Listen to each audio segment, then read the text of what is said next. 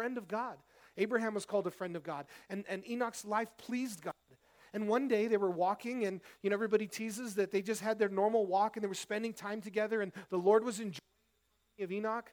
And, and they got to the end of the day, it was starting to get dark. And, and, and, the, and Enoch says to the Lord, You know, Lord, it's, it's time for me to get home. It's getting late. And the Lord says, Hey, Enoch, well, I think we're closer to my house. Why don't you just come home with me? And of course, that's not Bible, but it's, it's, it's cool way just to. And it says that Enoch was translated. We talk about the life of Mary, and we've used this example before to answer this question in your life, and it's so important. And, and, and again, I can, you know, beat a dead horse. Is that how the saying goes? Kick a dead horse? But it, I can kick this horse till kingdom come and be happy with it. Because um, the, to, to answer the question, the simple question, what does God want for your life? The other way, and, and, again, two weeks ago when we were studying Enoch's life, I think we did a pretty good job of, of just saying that God wants to know you. He wants to walk with you. He wants to be intimate with you. He likes spending time with you. He wants to hear your voice. He wants you to know His voice. We looked at the life of Mary, and Mary was the first one in the Bible who Jesus appeared to post resurrection. She was there at the tomb, and she went down in the tomb and she saw the two angels, one at the head and one at the foot. She saw the bema seat of Christ and the blood of Jesus spr- sprinkled on the altar. And the two angels were there. And she's not the only person in human history that saw the most magnificent scene of angels and was not impressed in the least. And, and they said, and they said to her, Mary, and she said, Where's Jesus? No, no, no, no. Oh, wow. You know, and every other occasion when people see angels, they have a reaction, and Mary has no reaction. Her only reaction is, Where is Jesus? She's looking into the face of glory, heavenly glory, with no reaction. There's only one reason why Mary could act the way and behave the way she did in the tomb that morning of Jesus' resurrection, that first Easter morning, is because she was so in love with Jesus that she only wanted Jesus. She just wanted to see Jesus. That's what God wants for your life. He wants you to have a heart that just loves Him. And then listen, you don't have to. As Christians, we don't have to fret and, and, and, and worry about am I doing enough? Am I, am I working enough? Am I, you know, am I, am I witnessing enough? Am I praying enough? Am I reading my Bible enough? All of those things are secondary and fringe to your relationship and your communication that you spend with God daily. And as you spend communication with God daily, God begins to put these things on your heart. And then none of it, none of it feels like work because you're doing it because you want to. You're doing it because you love Jesus and you're responding to his great love and you're knowing and you're feeling the great love of God. And because you feel that great love, you naturally are going to want to do those things. You're, you're naturally, you know, I, I tell you guys all the time when it comes to the area of giving, God doesn't need your money. And, and again, don't, don't seek those things, seek Jesus. But here's what I do know I know that if I encourage you to spend time with Jesus, that God's going to begin to speak to your heart about the things that He wants. And one of those things is going to be giving. And so I'm backdooring you. no, I'm kidding. I'm really not, because honestly, you know, if we, if we preach a broke God, find a different church, because God's not broke.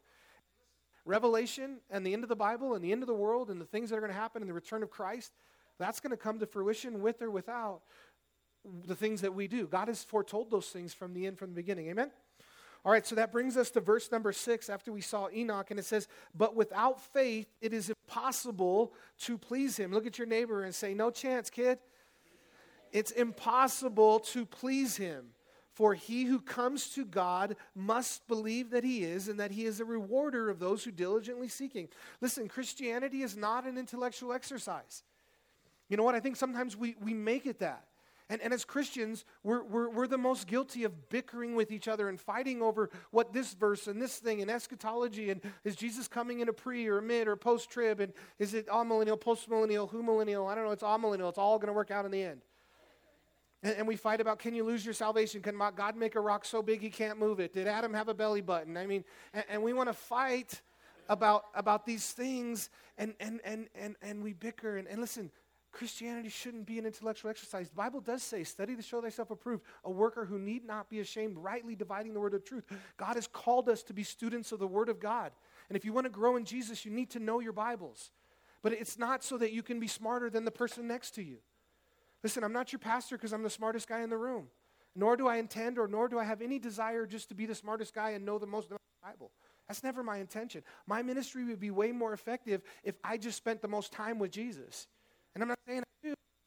But, but that, that's where ministry and life is born out of in Christianity is sitting at the feet of Jesus And again, you know, Mary's, Mary's devotion to Jesus didn't begin by God choosing her to be the first person that he was going to reveal himself to post resurrection, a woman who he cast seven demons out of. What do you see in Mary's life for the three years before that? Every time you see her, she's sitting at the feet of Jesus. When, when, when the disciples couldn't understand for three years, Jesus telling them over and over again, I'm going to die and raise again the third day.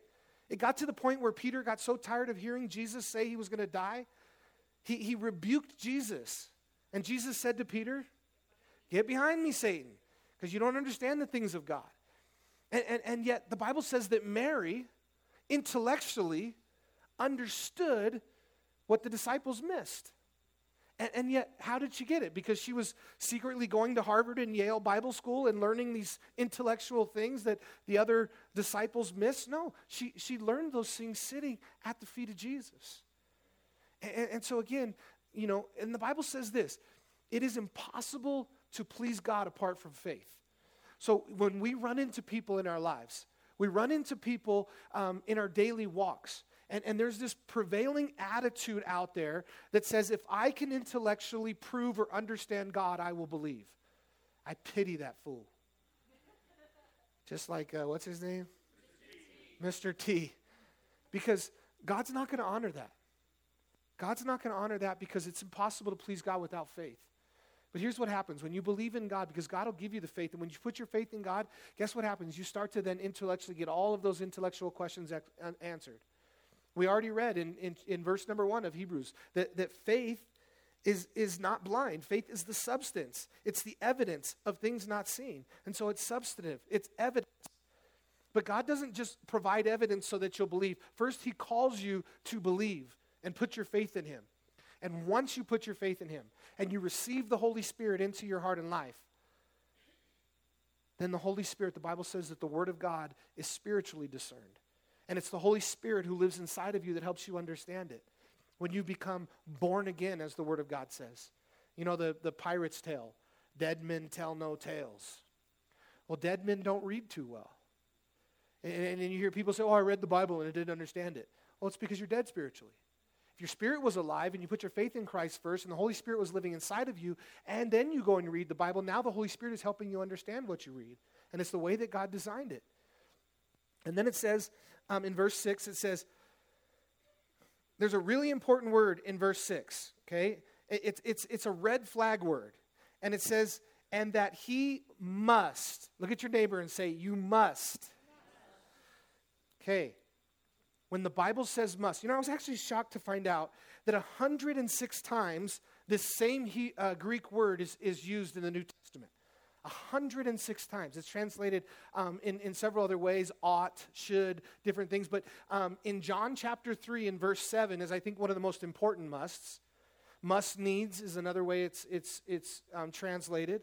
But in John chapter 3, verse 7, it's Jesus said to Nicodemus, You must be born again. And when Jesus says you must, you must. Or is hot where you're headed. That's just the bottom line. You must be born again to enter the kingdom of God. And you will go to hell without, without repentance and without being born again. And, and, so here, when I see that same word must, my antennas go up. And now here, and it's again in, in this context, the salvation issue. It says, first of all, you have to have faith and put your faith in Jesus. And then it says, and, God, um, and that God must, excuse me, for he who comes to God must and what must we do in this context? Believe that He is, and that He is a rewarder of those who diligently seek Him. Do, do, you, um, do you believe that God has a reward for you? Do you believe that the work that you do here for the kingdom of God is based on the reward that you're going to receive in heaven? Did I word that bad? Do you believe that you're, you're preparing this reward, that what you do here on heaven, in, in on earth, affects your reward in heaven? 100%. You better. You must. Here it says you must. Jesus said what? Store up for yourselves treasures in heaven. So, so if Jesus tells you to store up for yourself treasures in heaven, when you get to heaven, do you realize there's a level of reward in heaven? It's very clear, it's very biblical. It's talked about. And, and listen, here's the idea the Bible is very unashamed that, that God is motivating you and I with a reward. And, and it says that there's, there's a judgment in, in Christ that everyone is going to face. Two judgments in the New Testament. One is found in Revelation. It's called the Great White Throne Judgment. No believers, don't worry, you won't be in this judgment if you're a believer in Jesus Christ. Because the blood of Jesus Christ has your sins. And when God sees you, there's nothing to judge. He sees his son. You're going to heaven. You're born again. You will not be at the Great White Throne Judgment in Revelation chapter 20. The second judgment is called the Bema Seat of Christ, where our works are tried by fire. And it says everything that you've done will go through this fire. And what is wood, hay, and stubble? What happens when you put wood, hay, and stubble in a fire? It burns up. What happens when you put gold and silver and gems in a fire? They get refined, they get better, they become pure. And so there, there's going to be a day, a reconciling. And the Bible is just clear. You know what? I think I said, um, That number I just gave you, how many times the word must is there? That might have been, I might have got my references crossed. crossed. Oh, no, yeah, that's right. 29 times in the New Testament, it talks about the, the concept of a reward for the works that you do here on the earth. 29 times in the New Testament. Just in the Sermon on the Mount, recorded in Matthews 5, 6, and 7, Jesus himself mentions the idea of reward nine times. The very last chapter of the Bible closes with this same reminder and same inspiration for your life and my life that there's a reward for you in heaven based on what you do here on this earth and based on your works. Jesus said this in the very last chapter of the Bible. The very last things he wants to communicate to us. And Jesus said, And behold, I am coming quickly, and my reward is with me to give everyone according to his work. So heaven is a destination, it's a motivation. That reward is a destination, it's a motivation as well. You know, I've heard people that are, you know, this false humility in Christ. Those are the worst, right? Christians. They're like, oh, I'm just so humble. No, I just, oh, you look nice today. Oh, just it's all Jesus. Just, shut up. No, I'm kidding. But listen, sometimes they say, oh, I, I don't do it for reward. If there was no reward, I just serve Jesus just because I'm just humble and I just love Jesus. I just, I would do it for no reward. No, listen, you don't have to feel that way. And, and they say that because they think that there's some like ill gotten gain that if I'm, I'm doing something because I believe there's going to be a reward for it in heaven.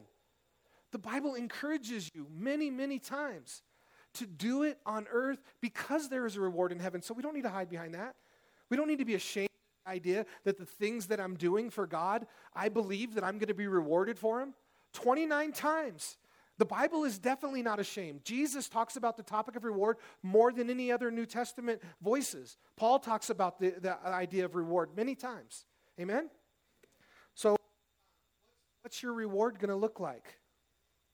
You know, I imagine, and I, I, tell this story so many times you've heard it, but um, when, when I was a kid, I used to watch this game show. It was called Whammies.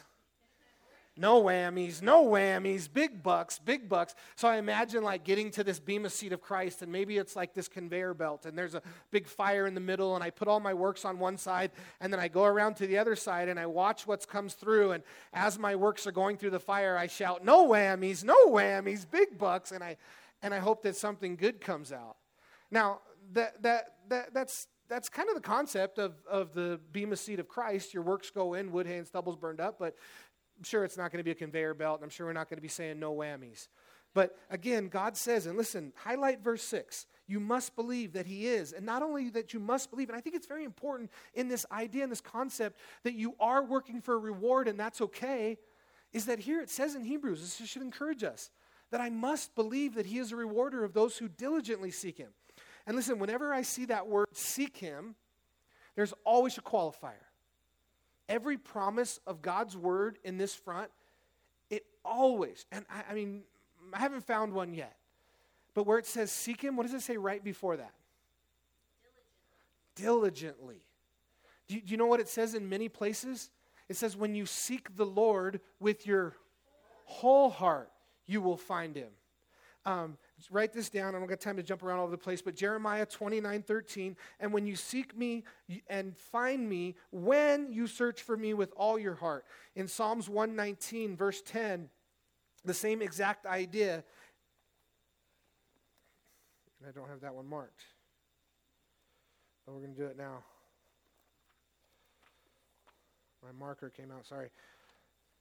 Psalm 119:10 says, "With my whole heart I have sought you. Oh, let me not wander from your commandments. Your word have I hid in my heart that I might not sin against you." So we want to seek the Lord and seek him diligently. We're almost done and we got one verse. Good stuff. And then in verse 7, it says, By faith, Noah, being divinely warned of things not seen, moved with godly fear, prepared an ark for the saving of his household, by which he condemned the world and became heir of righteousness, which is according to the faith. You know, we talk about um, Noah in the, in the context all the time that Noah, this, these are the facts of Noah's life. Noah was called to build a boat. It took him 120 years to build a boat. Anybody ever see, I think it was Russell Crowe no, what's that guy's name? Who's the actor that played in the. Okay, Russell Crowe played that movie, the Hollywood movie called Noah. And in the whole scene, the Noah character is like fighting with the people trying to keep him off the boat and kill him and all this stuff. And it's his boat, like completely blasphemous. The, the Bible is exactly the opposite of what actually happened. Noah spent 120 years inviting everybody that he could to get on the boat and warning them of the pending and the coming judgment. And, and not one person in 120 years, Noah is called in the Bible a preacher of righteousness. It's my favorite title for Lydia's dad. Love him with all my heart, and he is a preacher of righteousness. And when he preaches, man, it's just, that's just such a good title for his preaching. He is a preacher of righteousness. And Noah is this guy. And, and again, Pastor Darrell has this spirit. And, and Noah is a preacher of righteousness, and he's telling it straight, and he's giving him the truth. And, and for 120 years, not one convert. And sometimes we put Noah's ministry in the context of failure, like not one person. We look at the life of Jeremiah in the Old Testament, who was a prophet that for 40 years ministered and, and, and nobody believed. But this verse right here completely changed my perspective on Noah. I, I wouldn't look at that 120 years as a failure for anything after reading this verse. Because this verse tells me that Noah completed and fulfilled and that was very fruitful in his calling and his ministry and did exactly what God told him to do. Obviously, he built the boat, and you and I can be very thankful that he accomplished that, you know, task. Have you, has anybody been to Kentucky and seen the replication of Noah's Ark? Phenomenal, right? And the size of it. And it wasn't like Noah just went down to Home Depot and said, "Hey, you guys got any gopher wood? Can you uh, is it on back order?" And I mean, you know, 120 years, and he's got you know a few people there that Methuselah and you know, Enoch would have been around for, for a season and there, there, yeah, maybe some people helped him. And, um, but yet, 120 years. But look at what God's call on Noah's life was in verse 7. Noah, being divinely warned of things not yet seen, he moved with godly fear and he prepared an ark. And then what's the word after ark? For. So, what was the purpose of him building this ark? For the saving of who? Who did he save? his ministry was absolutely successful because God called him to build this boat to save his household, and that's exactly what he did. Noah, his wife, his three sons, and their three wives, eight people, got on this ark and were saved from, from the worldwide deluge. And you and I, somehow, we, we, tra- we could track our, our lineage back to one of those Shem, Ham, or Japheth, back through Noah and his wife and his three sons, and then eventually to Adam and Eve, as we've all come from Adam and Eve, and then through those eight people after the, the flood came. You know, and the, you know we, we, we live in a world that is consumed with, with, with race, and you know, ultimately there's one race, a human race. And we, we all come from, I don't care what color you are or what you look like, we all come from Noah and his wife and one of his three sons. All right, let's do a couple more. Um, along these lines, let me say this. Wh- whose responsibility is it for you to raise um, godly children? It's parents' responsibility, right? We understand that. It, it, it's not, nor, nor biblically is it, is it the church's responsibility to raise godly kids. And I'm not taking any responsibility away from the church, the house of God. We are responsible to teach uh, and effectively support and, and, and to minister and to love the children. Jesus loved the kids. He said, Forbid not the kids to come from me. And Jesus has a huge heart. And he said, and such a huge heart for the children, Jesus warned that if any, any of you cause one of these little ones whom I love to sin, it would be better for you if a millstone were hung around your neck and you were thrown into the deepest ocean than to let one of my little ones, ones sin or to be a person who leads little people into sin. But ultimately, the responsibility of raising godly kids is it starts with the parents. And, and, it's great as parents to have a good church that, that's pouring into my kids and helping me. And, but you know, we have your kids about, if you come on Wednesday nights and Sundays, we have your kids for about three hours a week. And, and it's just not enough time. You have them the rest of the week. And, and, and it is um, godly kids. You know, speaking of that millstone around their neck, I got a call this week. Maybe some of you guys know this stuff, and I, I have a little note here. I was like, I'm not even going to do it. It's a soapbox. I'm going to rant for a minute. It's not even fitting in my message, but here we go. in, in Magna, here in Utah, about a stone's throw away from us, there was a, a young man recently who was sent home from school because he had a John 3.16 shirt on. The dad got a call, a Spanish family, and um, this, this Spanish dad works with this person who called me and was told that he couldn't wear the John 3.16 school church to school anymore because it, it, was offensive to, to the kids in their classroom. This is here in Utah, Magna, in Magna. The, um, the school right now, the same school, um, with taxpayer dollars, is building a separate bathroom for all the furries. Or is that what they call furries? For all the furries. The principal um, has come to school on multiple occasions, himself dressed as a furry, in support of the furry communication that's in his church and all in his school. And all that is okay, but you can't wear a shirt that says John 3:16 to school because it's offensive. It's the world we're living in. We have lost our ever living minds. Then I saw a Fox News story around the same time. That's why they both hit me. And again, you guys might have followed this story. But in Colorado, in a school district, um, we used to do these back home too at JS, but we take the kids on a, on a field trip to Washington, D.C., and, and the Capitol, and, and Philadelphia, and Liberty Bell. And, um, and so they were on a Washington, D.C. school trip. And an 11 year old girl was assigned to share a bed with a boy who was trans and it was according to the, the school policy that they backed this. The mom of the daughter happened to be one of the chaperones that was on the trip, and, and it made it on Fox News. Um, it would be better for you if a millstone were hung around your neck and you were thrown into the deepest ocean than you caused one of my little ones to fall. All right, that had nothing to do with my sermon. Let's move on. Sorry, I had to rant. Listen, I don't. I, we got to pray. You know, we got to pray and, and, and just be careful with you know, in, in, California, obviously where I came from, my kids were in private Christian school, and it was a lot different. We came here, and you know, it was a lot. It wasn't as bad here in Utah as things we were dealing with in California, and um, there was really not an option at the time. A Christian or private school, there was none here. The closest one was like an hour and a half away. Um, but just be praying about, you know, watching and, and making sure you're involved in your school's um, decisions and boards and parent meetings and anything we can do. And, you know, it may become a day soon enough where Utah gets bad enough, and it sounds like it is in some degree, some degrees already, where we have to, you know, you, you're going to have to homeschool or we're going to have to do a church school or something where we, we do something at church where we, we, we school our own kids to, um, you know, keep them from this stuff, all right? Hey, I am just going to keep going for a few minutes. I started way late, but I, I want to cover a little bit more of this before we go. Our next week's going to jam into it, so um, bear with me for just a few minutes. Hey, in verse 7, it says that Noah, one of the, one of the things that Noah did, now we always praise it, but it says here that, that Noah was moved with a godly fear. Um, I, and I, I, preach this from time to time, so you guys know this, but I, I want you to understand that the Bible talks about us having a healthy fear of God. And again, the reason why I, I, preach it, I think it's important to communicate it, is because the world takes this idea that, that God is this tyrant and this whole idea you have to be afraid of this evil God. And if you don't do what he says, then he turns you into a crispy critter and sends you to hell. And, um, and that's not the fear the Bible is talking about. That's not the, the fear that God requires from you and I. But at the same time, if, if you got two cents, to, you know, if you got two brain cells to rub together, it's not a bad idea to fear the God who controls your soul. It's not a bad idea to have some respect and some reverence for the God who created the heavens and the earth. Jesus spoke of it in Matthew, and he said, Do not fear those who can kill the body. Do not fear man who can kill your body, but cannot kill the soul. Rather, it makes more sense, it's wiser if you fear God who is able to destroy both soul and body in hell. The Bible says that the fear of God is the beginning of all wisdom. know? And again, I'm not afraid of God in the sense that, you know, he's going to turn me into a crispy critter if I make a mistake.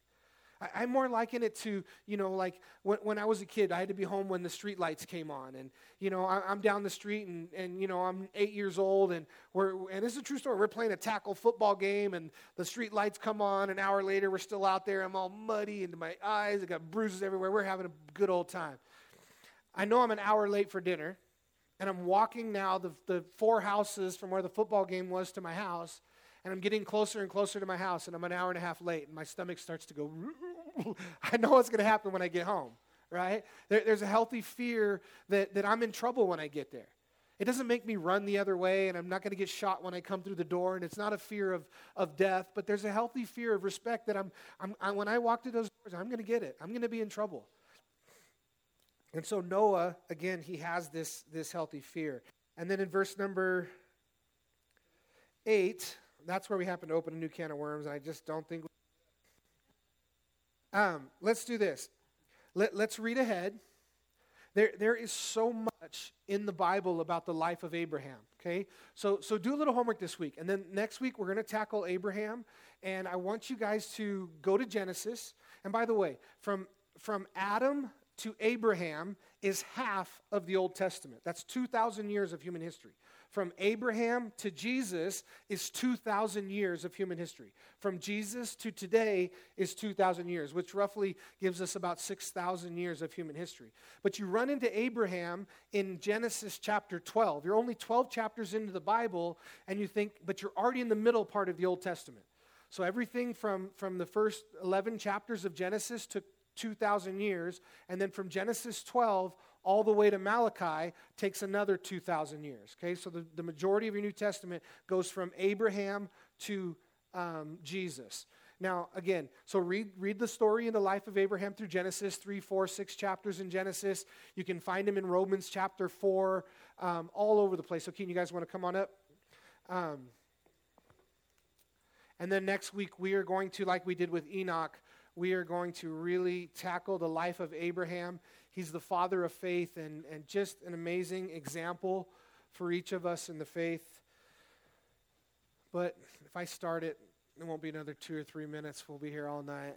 We could just do it. I'm actually feeling good. The Holy Spirit is like, I didn't even know my neck was hurt right now. Maybe it's what I needed to get healed. I thought I was going to be shutting down, but I'm ready to go. If it wasn't 100 degrees in here, I'd probably keep going. All right, let's stand together.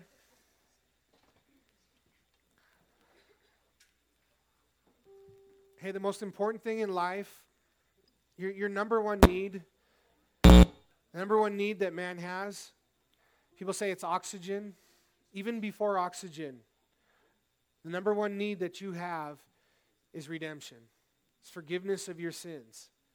And to know that you know that you're going to heaven one day. And Jesus said there's going to come a day on Judgment Day and people are going to say to him, Lord, Lord, we prophesied in your name. We cast out devils in your name. We did good works in your name. And Jesus is going to say to them, Depart from me, I never knew you. And, this is a religious group of people who did good things in religious names and, and, for religious reasons. And they did good works. And they, they went around on Saturdays and knocked on doors and passed out tracts and told people things about, about God. But at the same time, they didn't know Jesus, and Jesus didn't know them. And they're not going to get into heaven, unfortunately, as Jesus said. Because the entrance into heaven is a personal relationship with Jesus Christ, that you know God and He knows you. And we're studying in Hebrews right now that, that your sins and your lawless deeds I will remember no more. We're going to see some contradictions when we get into the next chapter of this next section of Hebrews, where God has all these glowing, amazing things to say about Sarah and Abraham. And then you go back to Genesis and you read the actual account, and you're like, did God, like, is there a contradiction here? Did God miss the, the, the, the, Sarah laughed at him when he said she was going to have a baby, and that Abraham failed in the area of faith like five times in his walk. And God has this glowing report of Sarah and Abraham, and God didn't forget. Well, actually, He did forget. He chose that their sins and lawless deeds He will remember no more. And God speaks that over your life. That if you'll ask God to forgive you of your sins and you'll receive Jesus in your heart to be your Lord and Savior, that you'll go to heaven and what God is and what God wants for your life. He doesn't want anything or need anything from you other than your love. That's what he does want. He wants intimacy with you. He wants you as a child to spend time with him. He wants true love. God could have created a bunch of robots. I love God. God loves me. I don't sin. It's not what He did. He gave us love and He gave us a choice. But if you choose God, He'll honor you. If you choose God, He'll reward you. And if you choose not to have God, then God doesn't send you to hell. He just honors your request that you don't want Him in your life. And so He's not going to force you against your will for all of eternity. He's chosen to give you a free will. And just by honoring your request to not have you in, your, in His life, an absence of all things that God is. In hell, there's, there's no love. God is love. It's just the absence of God. It's not God's punishment. In hell, there's no joy. God is joy. In hell, there's no peace. God is peace. And God's invited every one of you in. This side of heaven is the all inclusive club. The whosoever's, the Bible says, that whosoever should believe in the name of Jesus. If you ask Jesus in your heart, that he'll save you. So I want to give you that opportunity today. If you need to get your heart and your life right with Jesus, I'm going to, I'm going to lead us in a prayer. And then when I'm done, there'll be some, some pastors and leaders up front to pray with you. If you'd like individual prayer, you can come up and pray. We'll give you a Bible and encourage you. And you know what? There's, there's no magic in words. There's no special way that I need to say this prayer. Like if I mess it up, I say the words wrong, you're not going to get saved. It doesn't work that way. If you're saying yes right now to Jesus in your heart, I believe this. The Holy Spirit has been speaking to your heart. And, and you're saying, I want to get saved. I want to I want to surrender my whole life to Jesus. And God's going to change your life right now. And today, your eternity is going to change from darkness unto light. And so let's, let's bow our heads, close our eyes, and pray together. Dear Lord Jesus, please come into my heart. I give you my life.